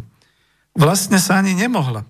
Slováci si nevedeli na rozvalinách starého štátu sformovať svoj nový štát, tak ako sa to podarilo Čechom i Poliakom. Preto ani nebol dôvod, aby sa viedli akékoľvek štátne správy a písali sa zápisy, hoci čas duchovenstva možno prežívala aj v tejto pohnutej a rozháranej dobe. Okrem toho starí Slováci sa v novoutvorenom uhorskom štáte ocitli v spoločenstve nie príliš civilizovaného a kultúrneho národa, ktorý takmer za 200 rokov po príchode do Karpatskej kotliny nevydal o sebe žiadne písomné svedectvo. Tuto to dokumentujem, že samozrejme potom došlo k tomu, že sa vytvárala história, dnes ale je tá história trošku, no, tu sme v konflikte e, so susedným a dnes dobrým národom, národom maďarským, ktorý má svoj štát, pretože tak trošku legendy sa vytvárali Možno nie úplne až na základe nejakých týchto historických faktov. No čo bolo ďalej? Vidíte, budem listovať. Takže národno uvedomovací proces Slovákov prebiehal až neskôr a to veľmi pomaly s mnohými ťažkosťami. Popri spomenutom nejestvovaní vlastného štátu i vyhraneného územia pretrvával nedostatok vlastnej inteligencie, vlastných vzdelancov. To sa dalo odstrániť iba budovaním nového školského systému, čo nebolo ani jednoduché, ani lacné. Budovanie školského systému prijala skutočnosť, že aj život remesla a obchodu potreboval vzdelaných ľudí. Niektoré cechy už koncom 15. storočia predpisovali, ako sa pri prijatí do cechu e, má preukazovať, že adept vie čítať a písať. Vidíte, je to v úvodzovkách. Adept vie čítať a písať. Ani kňažský stav na konci stredoveku nevynikal vzdelanosťou. No časy, keď kráľ Ludovít e, písal pápežovi Klementovi VII, že v Uhorsku nie je jediného svetského či reholného kňazu, ktorý by mal najvyšší univerzitný titul magister, boli už skutočne preč. A nebudem tu ďalej vypisovať, dôležité je napríklad preto aj škola, nech by sa otvárala v akomkoľvek jazykovom prostredí, zostávala vždy školou, kde sa všetko vyučovalo v latinskom jazyku. A to nielen samotný latinský, niekde i grécky jazyk. Ja tieto úryvky mám pozbierané hlavne kvôli tomu, aby sme si uvedomili to prvé poučenie. Niet ekonomickej a politickej sily, niet silnej osobnosti v národe a v štáte, zaniká štát zaniká štát, zanikajú aj kultúrne a vzdelávacie ustanovizne v rodnom jazyku, zaniká tým vzdelanosť národa, národ sa pomaly rozpúšťa, asimiluje vo väčšej politickej jednotke. Toto sa stalo Slovákom v Uhorsku. Aj keď s pánom profesorom sme hovorili, že vlastne to Uhorsko určité obdobie a hneď na začiatku bolo formované cez administratívu Veľkomoravskej ríše a cez všetkých tých, všetky tie kniežatá, ktoré tu vlastne ešte boli aj po zániku Veľkej Moravy, Hond, Poznan a tak ďalej, Vazuľ v Nitre. No len viete, čo sa stávalo. To isté, čo sa stáva dnes našim svetoobčanom a európano-občanom, že jednoducho sa prispôsobovali, dávali už e, svojim e, potomkom iné mená ako slovanské, e, učili ich iným jazykom, dávali ich vzdelávať niekam inde a sami ochotne sa podriadovali určitej moci v záujme svojho bohatstva, v záujme svojho majetku. A častokrát boli vyvlastňovaní a tak ďalej. Čiže to bolo. Ďalej sa tu v kapitole Tu žije národ hovorí o tom, že hoci sa už od včasného stredoveku vedelo, že Uhorsko je mnohonárodnostný štát, presnejšie údaje o počte obyvateľstva a jeho etnickej štruktúre chýbali. Bolo známe, že mnohonárodnostný štát bol aj teritoriálne podelený. Stred Uhorska obývali Maďari a ostatné národy a národnosti žili po okrajoch. Na severe kompaktne bývali Slováci, na severovýchode Rusíni, na východe Rumuni, južné oblasti obývali Srbi a Chorváti. Nemci, ktorí boli rozptýlení aj v mestách, kompaktnejšie bývali na západe pri hranici s Rakúskom. V 16. storočí, v 16. storočí ešte nikto presne nevedel, aká početná je tá, ktorá etnická komunita. Ďalej preskočím a našiel som si takýto úryvok. Európa stihla formovať dva znepriateľené bloky politicky. Bola to katolícka Liga proti protektorátom všemožných Habsburgovcov a protestantská únia, Liga pod protektorátom všeobecných Habsburgovcov a protestantská únia. Čiže Liga a únia. Začalo sa obdobie vojen medzi tábormi, vojen dlhých a krvavých, plných nenávistí, zahamlievania skutočných príčin. Pravda, návonok sa všetky tieto vojny tvárili ako vojny za náboženskú slobodu, toho či onoho vierovýznania. V skutočnosti to boli mocenské zápasy o ovládnutie Európy. Bože, čo mi to pripomína. To je môj komentár. Vnútorné rozdelené Slovensko bolo naplno vtiahnuté do týchto zápasov. Ťažko povedať, či mu to prospievalo alebo škodilo. Zdá sa, že oboje, ale na udalosti 16. a 17. storočia sa dá dívať podľa toho, akej sociálnej vrstvy optiku používame. Ak položíme klady a zápory na kritickú váhu historickej vedy, Slovensko, jednoznačne nám vychádza, že Slovensko strácalo tempo napredovania a čoraz viac zaostávalo za životom v západnej Európe. Hlavnou prekážkou plného rozvoja slovenského národa bol naozaj chýbajúci vlastný štát alebo nejaká forma teritoriálnej či politickej právnej autonómie. Po roku 1526, hovorím ja paradoxne, sa otázka územného vyhranenia Slovenska mierne zlepšila.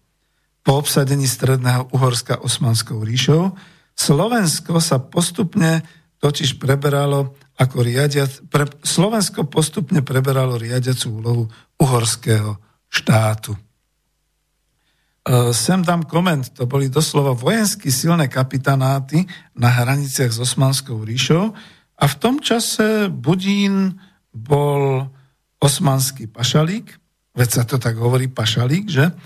A tamto Zápolie a Sedmohradsko to bolo v úvodzovkách s priateľenou, čiže vazalskou krajinou Osmanskej ríše. Toľko môj komentár, teraz prejdem ešte sem. E, Bratislava sa stala administratívnym centrom, ako aj korunovačným mestom uhorských kráľov v tom čase. V Bratislave zasadal krajinský snev, z Trnavy, kam sa presťahovalo Ostrihamské arcibiskupstvo, sa, sa, riadil, sa zasa riadil cirkevný život. To všetko viedlo k pevnejšiemu vymedzeniu územia Slovenska, ako aj k jednoznačnému pomenovaniu našej krajiny, a to tak pre potreby našich susedov, ako aj pre domáce obyvateľstvo. Niektorí vzdelanci ďalej používali humanistický názov Pannonia a seba nazývali panoncami. V dobových dokladoch sa však už čoraz častejšie objavujú názvy ako Slavonia, Slovakej, Slováky, Sloviaky, Slovenská zem a niektorí vzdelanci používajú aj patriotické označenie Slavonia Nostra, naše Slovensko.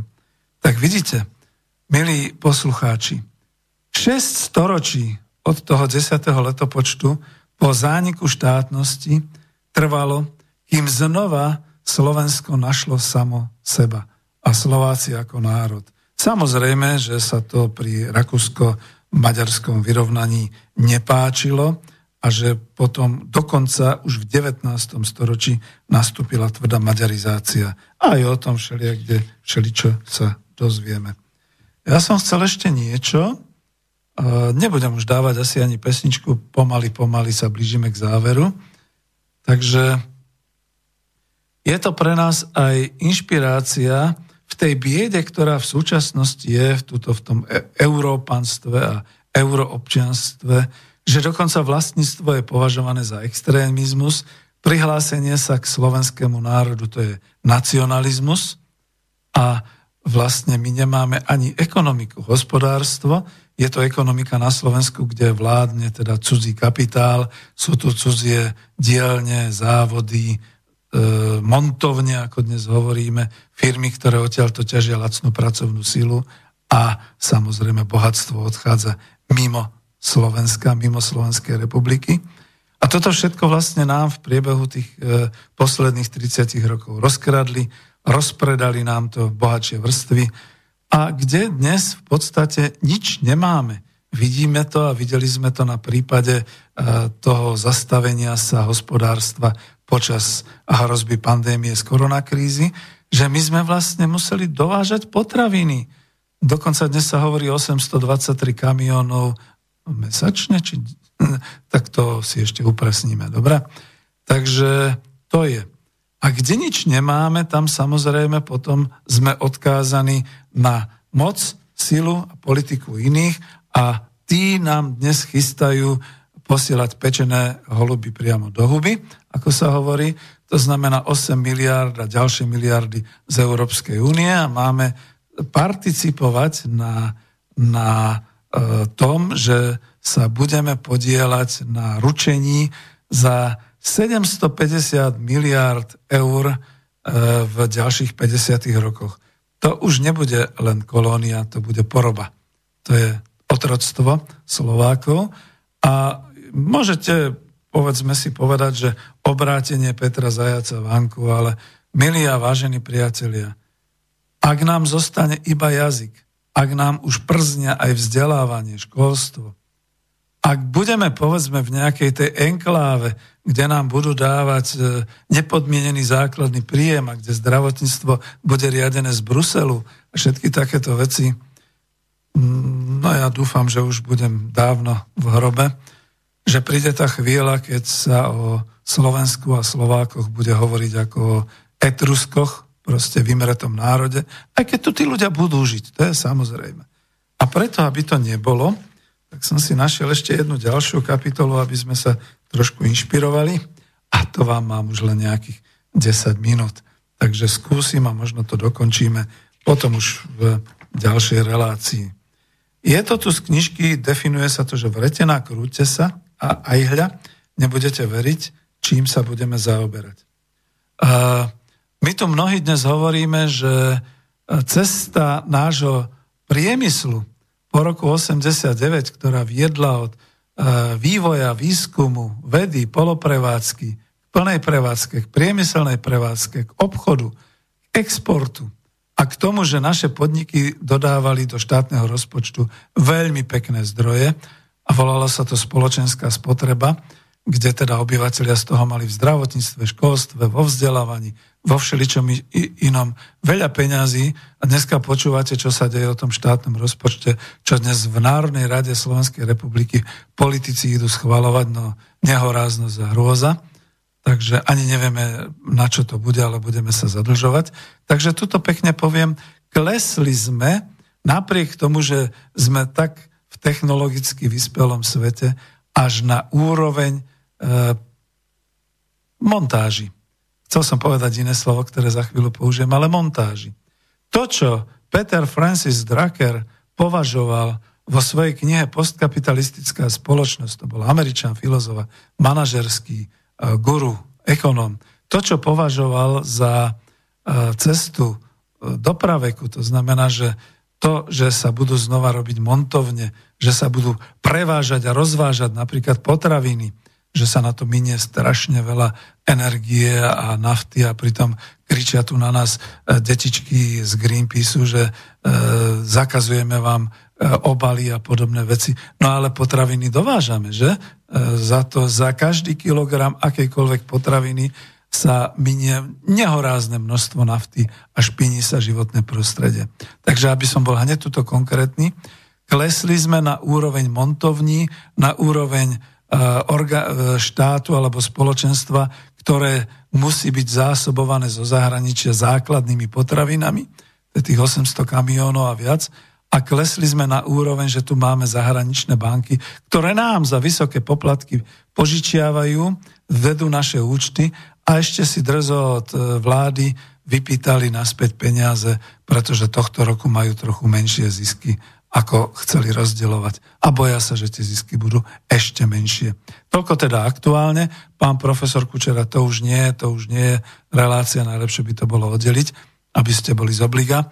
Ale v tomto prípade predsa len ešte niečo prečítam, že zatiaľ, čo my teraz zažívame takýto regres, čiže takúto cestu späť do tých montovní a podobne, v 18. storočí bola kryžovatka ďalšieho vývoja a Tuto trošku aspoň prečítam zo pár, zo pár slov.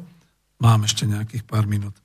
Čím majetnejší bol človek v 18. storočí, tým väčší, väčšmi to chcel dokázať na svojom zovňajšku. A tak všetci remeselníci, ktorí dovtedy mali cechy a premyšľali iba o tom, ako čo najrýchlejšie, najlacnejšie a pritom najkvalitnejšie Všetkých nielen nasytiť, ale aj obuť, oblieza, pravda, že dobre si pri tom zarobiť, remeselníci, to hovorím ja. Časom sa ukázalo, že všetky tieto potreby môže pokryť nové výrobné zariadenie, ktoré sa začalo nazývať manufaktúra. Názov pochádza z latinčiny, slovo manus značil ruka, fasio, facere, zase robiť. Čo to vlastne bolo, čo vtedajší ľudia nazývali manufaktúrou? A čo by sme my doslovnom preklade nazvali rukodielňou, čiže ručné práce. Predovšetkým išlo o lepšiu, dokonalejšiu a hospodárnejšiu organizáciu práce. Ja musím dodať v tom čase. Po, pokračujem v citácii. Robilo sa tak dvoma spôsobmi. Bohatý remeselnícky majster, ktorý mal peniaze, sústredil remeselníkov rovnakého odboru do jednej veľkej dielne. Výhoda takejto organizácie bola Výhoda takejto organizácie práce bola v tom, že súrovina, z ktorej sa tovar vyrábal, bola v jednom sklade, menej šikovní remeselníci sa priúčali rýchlejšej a kvalitnejšej práci od zručnejších remeselníkov, tovar si prevzal obchodník, takže výrobca už nemal na starosti predaj. E, zase komentujem, to je tá delba práce, vtedy to bolo veľmi pokrokové a my sa dnes tvárime, že všetko by mali robiť hlavne zahraničné firmy. A ako to? A nám nič nezostane na práci?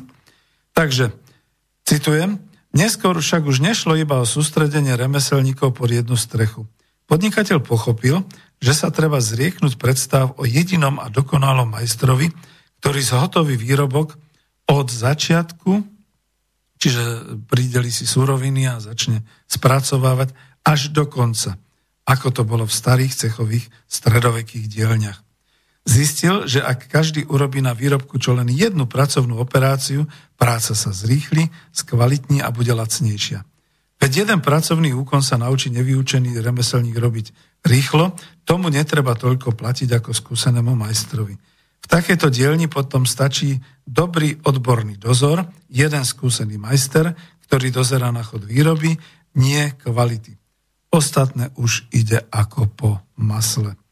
Pozrime sa, ako to vyzeralo, hoci v manufaktúre, kde sa vyrábali hrnce, misy, šálky, všakovaký riad.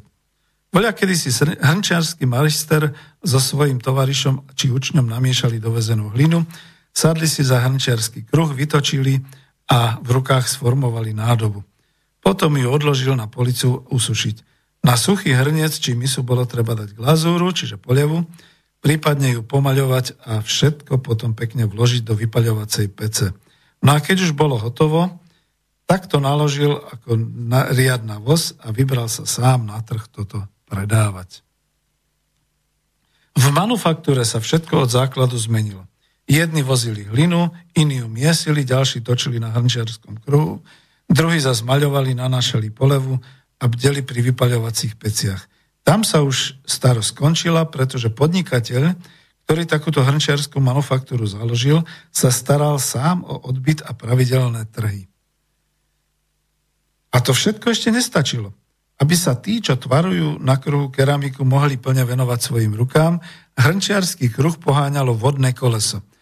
Vodné koleso, z ktorého bolo urobených i 10 až 15 prevodov na ďalšie hrnčiarske kruhy. Podobnú organizáciu zaviedli aj pri výrobe plátna na západnom Slovensku v Šaštíne. E, práve komentujem a čítam to hlavne kvôli tej inšpirácii, že my keď už sme sa teda museli vrátiť naspäť v tom čase za tých 30 rokov v 21.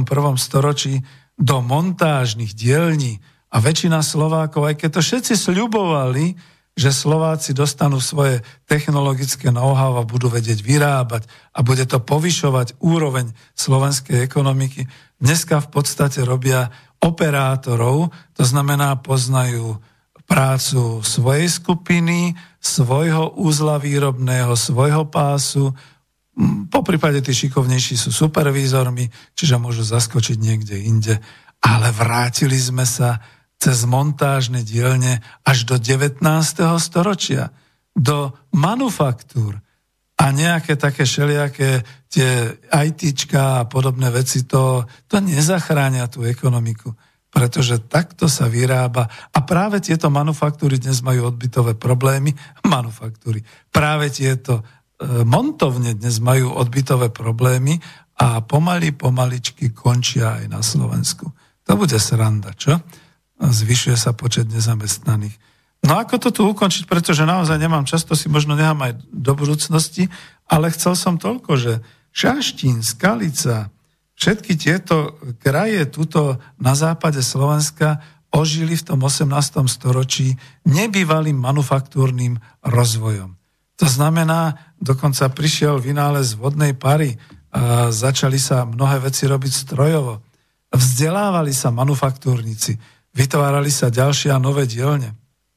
To všetko viedlo k tomu, že Slovensko napriek tomu, že nemalo svoju štátnosť a e, nemalo povedzme ani tak e, svoju e, príliš veľkú kultúru a bolo ako národ stále ešte potlačované v Uhorsku, malo svoju ekonomickú silu a ekonomickú moc, aj keď mnohí z týchto zakladateľov manufaktúr boli, povedzme, naozaj noví kapitalisti, noví statkári a tak ďalej. Toto nám dnes chýba. Tuto končím s reláciou a poučenie pre nás. Hľadajme ekonomickú silu pre Slovensko. Keď už sme padli na úroveň závodov, tak sa nebojme začať manufaktúrou naozaj delbou práce s tým, že budeme sami vo svojich kruhoch a na Slovensku rozvíjať ekonomiku. Veľmi pekne ďakujem za počúvanie, dáme si pieseň a ja sa teda budem snažiť e, ďalšiu reláciu o týždeň urobiť. Do počutia.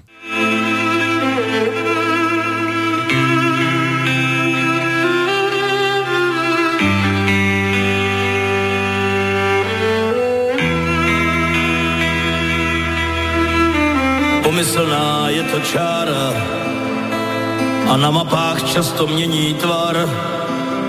Hlediska dějin se pak často stává, že vnímána je jako dar. Není to tak strašně dávno, co se čára stala oponou. Otočilo se tu ráhno a ti, co překročí, tak zahynou byla to pak velká sláva, ploty bořily se s odvahou, se západním světem vznikla brána a s kolen stáli jsme už na nohou. Otevřená jsou teď vrátka, kdo chce dovnitř může taky ven. Z písmen EU zbyla jenom zkratka a stát za státem je tak popraven.